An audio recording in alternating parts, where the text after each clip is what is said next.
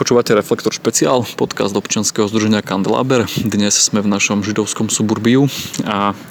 je tu so mnou Ľubo Bukový. A Ľubo, a videli sme tu teraz v podstate také, nazvime to, autorské čítanie, nie, inscenované, inscenované čítanie. A čo to bolo a čo sme to mohli vidieť? Tak e, my uvádzame už e, e, vlastne 3 roky inscenované čítanie z knihy Daniela Vraždu, ktorá sa, e, tá kniha sa volá e, Kotleba, odkiaľ prišiel a e, prečo sedí v parlamente. Kniha vlastne mapuje obdobie života Mariana Kotlebu od jeho mladosti rannej až po obdobie, kedy sa kedy založil alebo sa stal členom Slovenskej pospolitosti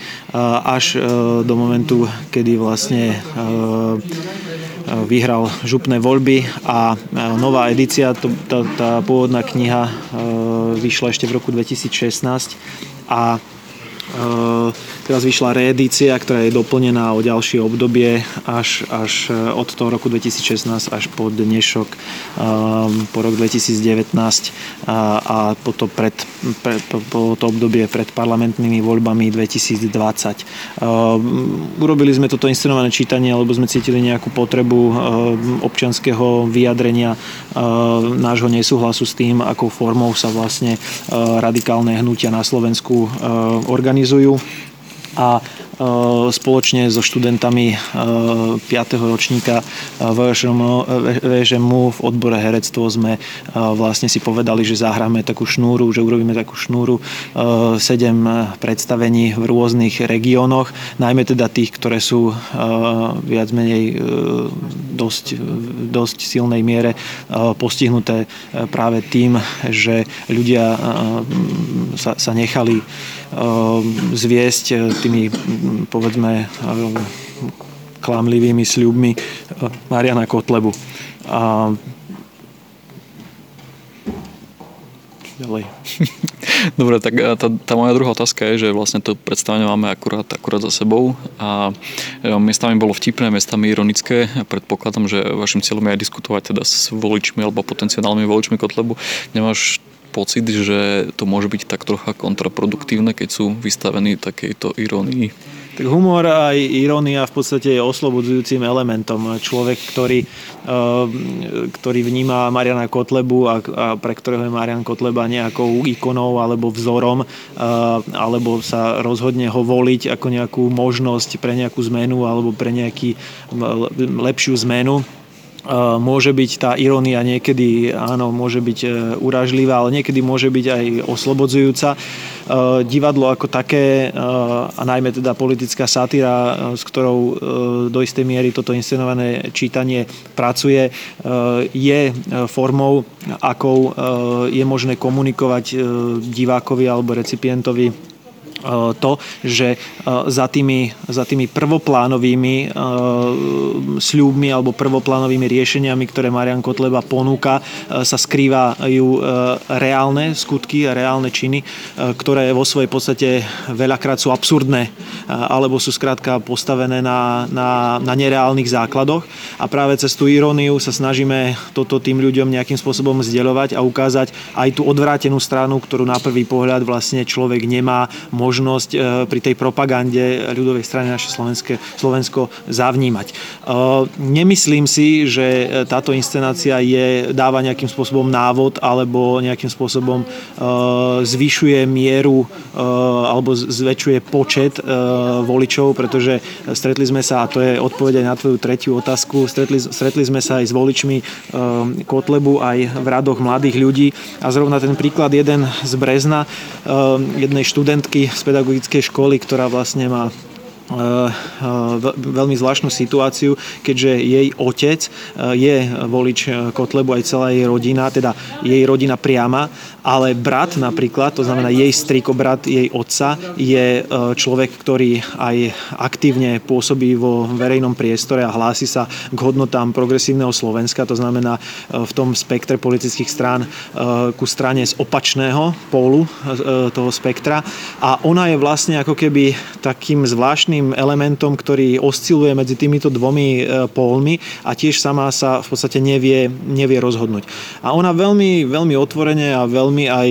úmne argumentovala, že v čom je pre ňu tá vízia Mariana Kotlebu alebo nejakej zmeny v podobe riešení, ktoré ponúka Marian Kotleba lákavá. A, ale zaujímavé bolo, že po dvojhodinovej diskusii v podstate sme prišli do bodu, kedy ona bola sama prekvapená z toho, že naša diskusia, nás s ňou, aj napriek tomu, že ona bola vlastne sama so svojou kamarátkou medzi 70 ďalšími spolužiakmi, bola sama, ktorá prezentovala vlastne tie myšlienky Mariana Kotlebu a v čom sú pre ňu zaujímavé. Sme zostali v rovine veľmi vecnej diskusie, veľmi pokojnej a ona mala, mala možnosť tie veci s nami komunikovať a na záver tej diskusie sa stala veľmi zvláštna vec, vec, pretože ona sama prišla za nami, poďakovala nám a naozaj v tom poďakovaní bola, bola nesmierny taký zvláštny, e, zvláštna e, hodnota alebo kvalita e, toho, že už len ten samotný moment, tá samotná dvojhodinová diskusia a ten priestor, ktorý sme jej dali, aby sme sa s ňou o tom rozprávali, ju nejakým spôsobom priviedlo k, do situácie, že, že vlastne sama priznala to, že ona aj tomu strikovi pomáha z toho, z toho progresívneho Slovenska, že robí s ním rôzne aktivity a že to zapájanie sa do toho občianského života a nie len to povedzme, nariekanie v úvodzovkách alebo to, to neustále zhádzovanie viny na niekoho, pre ňu je o mnoho zmysluplnejšie než, než, než, než ten samotný akt vzdoru, ktorý väčšinou a väčšina e, Kotlebo, e, kotlebovských voličov má ako, ako základnú motiváciu pri voľbe tej strany. Takže e, to bolo aj pre nás a ona napríklad ako tieto veci nečítala, alebo tú, tú politickú satíru, satíru prijala veľmi pragmaticky a v podstate sa nad tými faktami, ktoré aj my nejakou humornou formou podávame, sa nad tým zamyslela a naozaj je to podľa mňa trochu otvorilo ako keby ten, ten, ten úzky pohľad, ktorý mala predtým. A potom je tam ešte jedna veľmi zaujímavá vec, že mali sme aj pani, ktorá vlastne, ktorú, ktorej sa vlastne dotklo to, že robíme si trošku srandu sklerofašistických vlastne tý, teda, z kňazov, ktorí majú taký ten povedzme, no ja to nazývam klerofašizmom, ale to není úplne v podstate e, klerofašizmus, ale sú to také tie latentné formy, ako keby uh, latentné formy kamarátenia sa s, s, s nejakými uh, radikálnymi formami alebo konzerva, konzervatívnejšími uh, formami kres, kresťanstva alebo katolického náboženstva,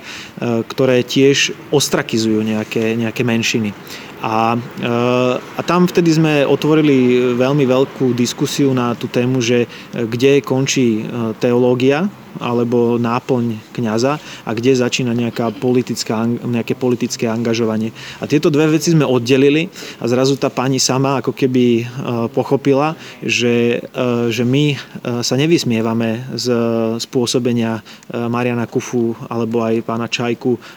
v kostole alebo v kazateľniciach, ale skôr narážame alebo nastavujeme zrkadlo to, to, to a, a snažíme sa zväčšiť cez, cez ten humor zväčšiť ten aspekt e, nejakého politického angažovania sa e, kňazov.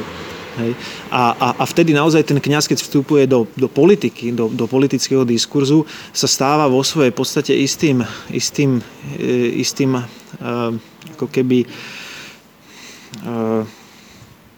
No, no skrátka ten kňaz v politike vyznieva, pokiaľ propaguje alebo, alebo, alebo manipuluje svojimi, svojimi poslucháčmi alebo ľuďmi v tej, v tej, v tej kresťanskej komunite, tak vyznieva bizarne pretože myslím, že, že, že, že nikto nepochybuje o tom, že, že teologické učenie alebo aj, aj činnosť e,